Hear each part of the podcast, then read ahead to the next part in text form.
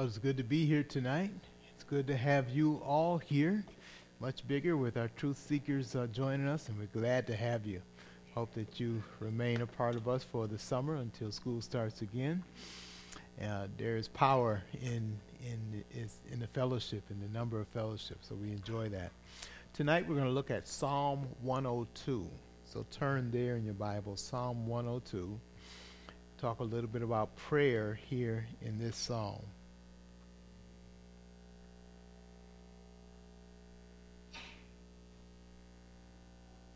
Psalm 102 I'll call the prayer of the destitute. The prayer of the destitute. For our young ones here, let's get, get another word for destitute. What do you think destitute means? Some of our adults can help us out. Something that the, the young ones would understand. Hopeless, all right? Another word.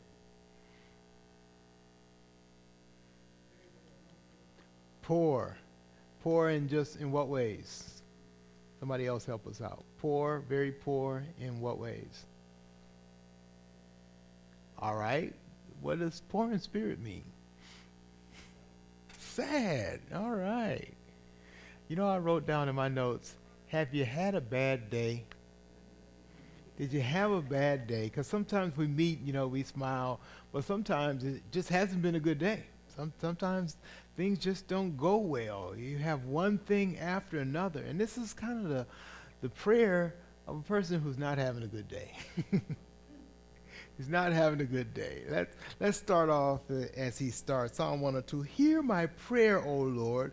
Let me cry, let my cry come to you. You know, it's good to start off with prayer. Um, we don't pray. We don't pray in a superstitious way. Some people think, well, if I pray today, I'll have a good day. Well, that may be true, but it may not be true. You should pray anyway. Here's a prayer for those who are not having a good day. Hear my prayer, O Lord. Let my cry come to you. Do not hide your face from me in the day of my distress. Notice how the psalmist puts it the day of my distress. When I'm having a bad day, having a rough time. And your bad day could be for a number of reasons. If you've lived long, you've had a number of bad days for all different kinds of reasons. Um, and, and, you never, you, you can't always know that it's coming. You wake up and you may be feeling okay, and then all of a sudden, things just kind of go south. That's the word we use, like going downhill, just decline. That happens. It happens to all of us. But in this case, the psalmist relies on the Lord. He goes, he cries out to Lord. Hear my cry, O Lord, he says. Hear my cry. Let my cry come to you. Incline your ear to me, answer me speedily in the day when I call. Now, verses 3 to 11 uh, talk about his bad day. Read some of it. For my days pass away like smoke, my bones burn like a furnace, my heart is struck down like grass and, and has withered. I forget to eat my bread. He said, Day was so bad, I didn't have time to eat. I didn't have time, energy, and I had so many trouble, so many problems, so much trouble that I couldn't even afford to think about eating. Now that's a pretty bad day when, when I don't eat. when I when I'm not thinking about eating, that's a pretty bad day. Not it's not that he didn't have anything to eat. He didn't think about it. He had so many things going on. All right. Um, verse 5 Because of my loud groaning, my bones cling to my flesh. I'm like a desert owl, owl of the wilderness, like an owl of the waste places. I lie awake. I'm like a lonely sparrow on a housetop. He uses two birds to talk about his condition a desert owl, owl. Hard for me to say that word. Um, but you get the idea that he's somewhere way out desert is usually a lonely place. It's usually a place that doesn't have much food, and the conditions aren't very well. It's either too hot or it's too cold. It's never just right. It's not what I call the uh, the Goldilocks. It's, it's not Goldilocks like in the desert. It's not just right. It's too hot or it's too cold. In the day, the sun is, is burning down really hot. Um, no air conditioning. In the, in the, in the, at night, it's very cold. It's chilly. No heat. So it's one extreme to, or another. That's the kind of day he had. Verse 7, he talked about a lonely sparrow on the housetop. Verse 8, all, my, all the day my enemies taunt me. What does taunt mean? kids know this. They, they, they do it all the time. They, do they know what, it, what, what that word means? Anybody want to take a chance at it? Riley, you have an idea what taunt means? Uh huh. Taunt. Naomi, how about you? Taunt. Huh? Bullying. Okay. All right. Being rude to somebody. Okay. Teasing them. Teasing them. Making fun of them. Telling them they can't do something. Or, or just telling them, just, you know, you're no good. I hate you. You're not smart. That's a taunt. Um, and so he, he gets taunted. Um, so we see in the Bible, we see a case of bullying, we see a case of taunting, uh, people not being treated right. And so he goes through all of these things. Verse 9 For I eat ashes like bread, I mingle tears with my drink. It's his way of saying he's having a rough day. he's having a rough day. He has a hard time. Now, what does he do? Here's the point. When he's going through this rough time, what does he do? God doesn't just snatch him out of the rough time, but he does something to help him through the rough time. And it starts in verse 12. And it starts with two words, but you. He's just mentioned all his troubles. And what he begins to do is to focus on God. But you. Okay? As long as we're focusing on our troubles, we will be discouraged, we will be dis- depressed, we will be sad, we will be complaining, uh, we'll be crying, and we won't get out of it. What he does is he looks at his troubles, and then verse 12, all of a sudden he says, What? But you. In other words, in spite of my troubles, I have a God, and he's going to describe who that God is and what he does. But you, O Lord, are enthroned forever. What does that word mean? Enthroned. What does that mean? Okay. What word? What gives us a, a, a clue there? Mm-hmm. All right. He's on his throne forever, meaning, like uh, Mr. Dick said, he rules. He's sitting on his throne forever. Nobody kicked him off his throne. When I was a kid, we used to in the winter we played this game called uh, King of the Mountain.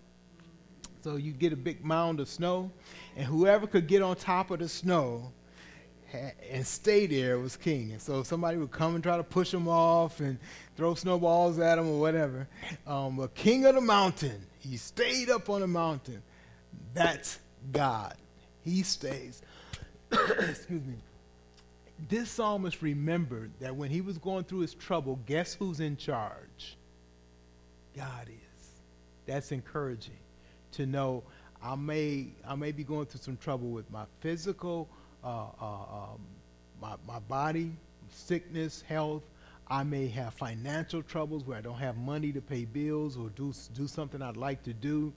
Um, I may be in trouble with a person who doesn't like me or who treats me mean. I might have all kinds of issues. Um, I might have trouble in my house where something isn't working right. Uh, the toilet won't flush or the water isn't working right or the heat doesn't go on or the fan doesn't work or something. I have all of these troubles. Um, but what he does is he remembers who's in charge. That's good for us as believers because because God is in charge, what can we do? Malachi.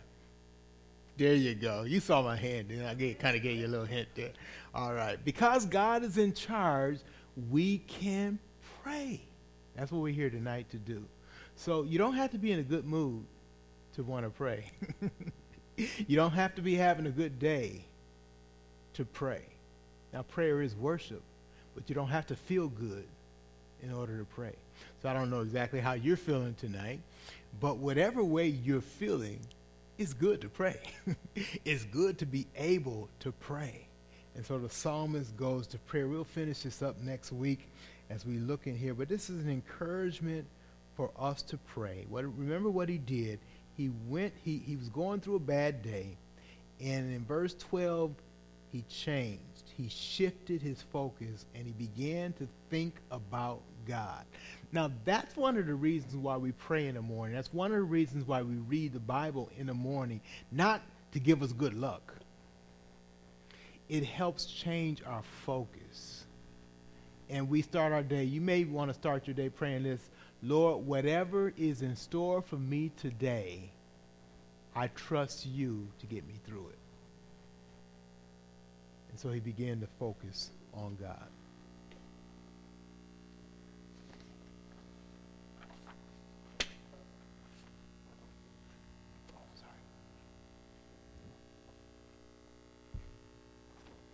Good Saints.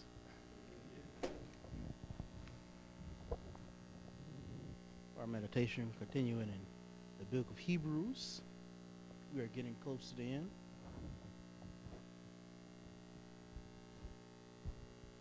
The book of Hebrews is a wonderful book. One of the reasons that it's such a good book is that we don't really know who wrote it it's always been debated who wrote the book of Hebrews. And so then people had a question well, we don't know who wrote it. Why is it in the Bible? But we do have this principle this that God validates himself and his word validates itself. And so what I mean by that is this we know that Hebrews should be part of the Bible if you have the Holy Spirit and you read it, you will accept that it is part of the Bible. In fact, when you read it, you can't help but feel the profound power of God in it if you indeed have the Holy Spirit. The reason that it's accepted is not because we have great respect for the human writer, but because we recognize the divine writer behind whatever human might have wrote it. In fact, that is the big issue that I have with a lot of people who talk about God's word and a lot of people out there who talk about God's word who are not believers. They talk about Paul's writings and Moses' writings, and Solomon's writings, and David's writings, as if these are all separate books. But as you come to understand the scriptures, you start to understand they're not separate writings. It's one word because it comes from God. Now then we have to ask ourselves, if it all comes from God, why did he use the human beings? But then we also got to ask ourselves, why use human beings? And I believe that God did it to encourage us because he wants us to be used and to have the glory of being used. In fact, God is in the business of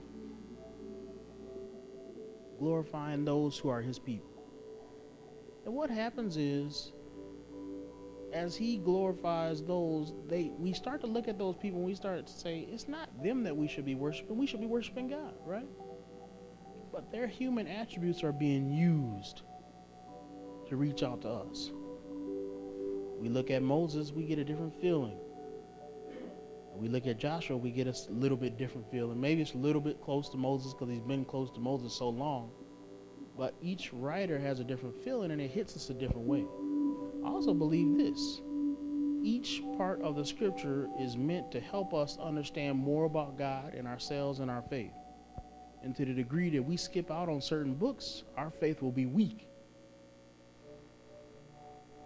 That's why I always warn people about books that they stay away from. Because if you stay away from a book, that's probably the book you need the most. People scared about the book of Revelations. But then our church is weak at persevering. But the writer of Revelation said, hey, this is for the perseverance of the saints. So then maybe we shouldn't be scared to read Revelations. My sister said to me, in Bible study, she read through the whole book of Revelations in one sitting. She said, when you read it that way, you're not so mystified about what everything means. You start to see the big picture that it's a very encouraging book. In fact, it's a book written to saints that were suffering. It wasn't meant to confuse them. It was meant to reassure them that no matter what happens, no matter how scary events are, there is one God that sits on the throne. And there is one Lamb who died for our sins. And there is one Spirit that connects us all. And they are orchestrating even the most horrifying events for the good of those who love God. But the book of Hebrews is good because it ties in all these books of the Old Testament. It makes us say, hey, pay attention to that. Look what's in there. I also think it's trying to give us a clue that if you look deep enough in the Old Testament, you do see Jesus.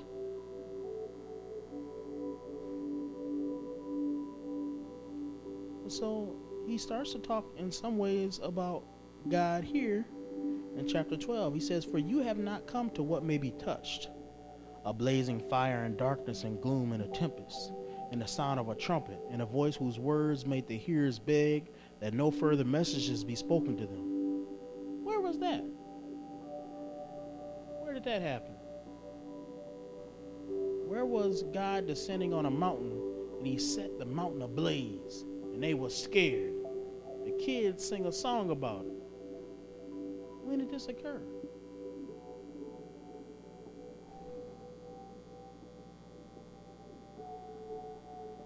Okay, Moses met God, but who met God? Did Moses just meet God? All the people met God. That's when they all received the Ten Commandments. God spoke out of the mountain. Now, the kids might remember the song. Kids, y'all remember the song? What's the, the song, the Ten Commandments song? What's the first commandment? So let's just sing a few song verses of this. What does God command in the first, second, and third commandment? What? The second one is what? And what's the third one?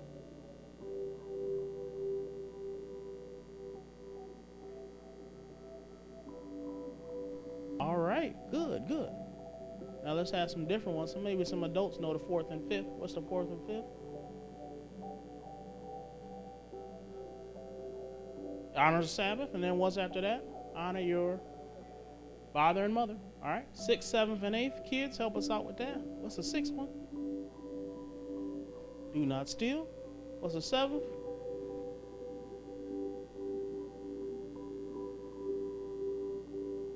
Live purely and faithfully, that's referring to do not commit what? Adultery. And then what's the eighth one?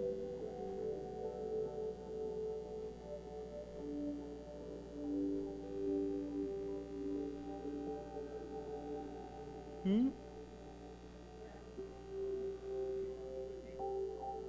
Okay, that's right. You're right. The commit six is the commit murder, and the seventh is adultery, and the eighth one is do not steal. I know that the ninth and the tenth ones because the boys all sing together. What are the boys all sing together? AJ, Andrew. In the Ten Commandments song, what part do y'all sing together? What's nine? That we do not lie or deceive. And what is the tenth one? That we are content, not not envying anyone. Not envying anyone. That's a good song, isn't it? Maybe that's a song that all of us should remember, right? If I remembered it better, I'd know. Right? We all should be encouraged. Now, what happened when they gave the Ten Commandments?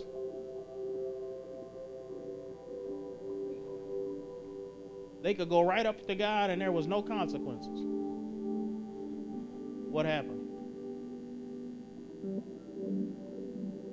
What happened when they came to the mountain? What happened to the mountain? It was lightning. There was an earthquake. There was thunder. It was on fire. There was a big old what instrument played? The pastor plays it. A guitar. A trumpet. A trumpet played. And a big trumpet played. And what happened when the trumpet played? Who spoke to God? And God answered him out of the fire. And it says later on, it says, even if a beast touch the mountain, it shall be stoned. Nobody could get close. They set up a gate in front of the mountain. And Moses said, I tremble with fear. Even Moses was afraid, and Moses talked with God all the time. Why are people afraid of God?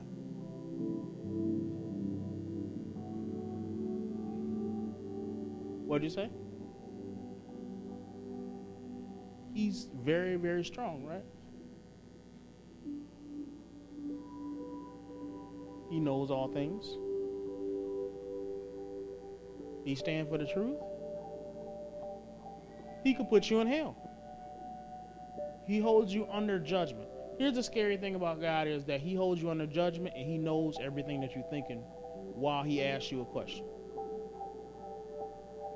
Right? That's the scariest thing. Is it see when a police officer come up to you, you have the assumption that there's things he does not know.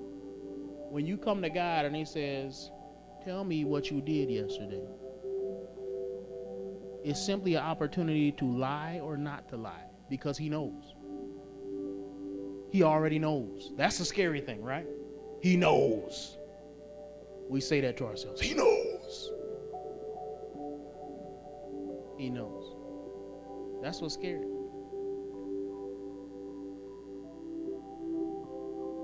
Says, but worse than that, you have come to Mount Zion, to the city of the living God, the heavenly Jerusalem, and to the innumerable angels in festal gathering, and to the assembly of the firstborn who are enrolled in heaven, to God, the judge of all, and to the spirits of the righteous made perfect, and to Jesus, the mediator of a new covenant, to the sprinkled blood that speaks a better word than the blood of Abel. What is he talking about there? If they were afraid when they approached the mountain, how should we therefore be when we approach God without the mountain? We should be deeply respectful and deeply afraid of God, right? Why is it good to be afraid of God? We respect Him, right? Is it good to be afraid to run out in the street in front of a car? It's good. Yeah, that is good to be afraid of that. Because if you ain't afraid of that, what happens? You run out there and then what happens? You're on the news, right? Is it good to be afraid of strangers who want to give you candy? Is it good to be afraid of strangers that want to give you something to drink? All of us who've been to, to places where you drink know that's the case, right? Meet people who doing all kind of stuff. Why should we be afraid? Because they can bring us harm. Why should we have a healthy respect and fear of God? Because it's where our lives and our souls are in His hand. Amen. All right, so we'll leave it there for today. That's going to be our meditation. Let's think this. This is what the writer of Hebrews is saying in this passage. The mountain has nothing on the real power of God. What they saw was just a physical fragment of what God truly is. Just like when you look at the temple, that ain't really how heaven is. It looked glorious, but it ain't nothing compared to the real place where God is in heaven. And so it is when you come to that mountain, you might be afraid of God, but what happens when God is really there? What will we say? So let's hold ourselves as people who actually see you, the real God, who will have to answer to a person who can ask us what we did, and we know He already knows. Amen.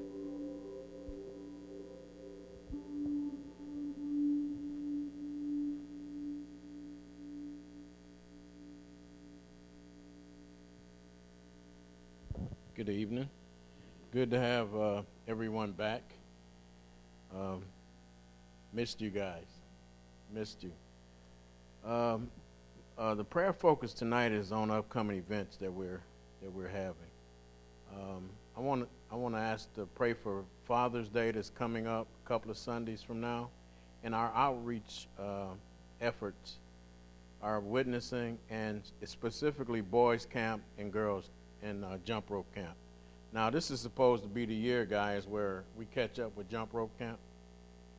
I, I, you know, jump rope camp always puts a big production on on that Sunday. This is supposed to be our year, men. So, uh, I want to ask uh, Bill if you would pray for Father's Day and the fathers. And thank God for our young fathers here. We have a, a bottom up learning here, and, and, and it, it strikes me as when some churches you see top down teaching, we have bottom up teaching. The, kid, the kids just did the Ten Commandments, and the old folks was back there scratching their heads. So, Bill, if you would pray for our fathers for Father's Day, the godly young fathers and uh, the stately old fathers as well. And then, uh, you know what I would like? I would like maybe Naomi to pray for girls' camp, for jump rope camp. How about that? Okay, and who can we get? Who's back there? Josiah, you want to pray for boys' camp? Huh? All right. So, Bill, if you start us off, that, this is our prayer focus tonight.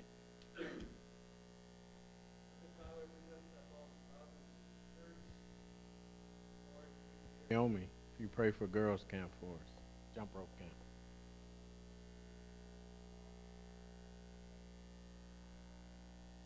Josiah, if you would pray for boys' camp.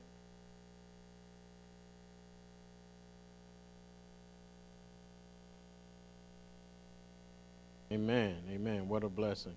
And I'll just uh, pray for our outreach efforts through boys' camp, girls' camp, uh, jump rope camp, and, uh, door to door. Lord, you know our hearts as far as uh, getting out the word, Lord. We, we pray that we will impact lives as we go out with the gospel message, Lord, the, the plain gospel message that you died on Calvary's cross for our sins, Lord, and you're the way, the truth, and the light, and no other person you can't come to, he- to, to God but by you. So we pray as our outreach efforts pick up this summer through uh, individual outreach, through boys and girls camp, and just through word of mouth, Lord, and the testimony that we live that we'll draw men and women and boys and girls to you.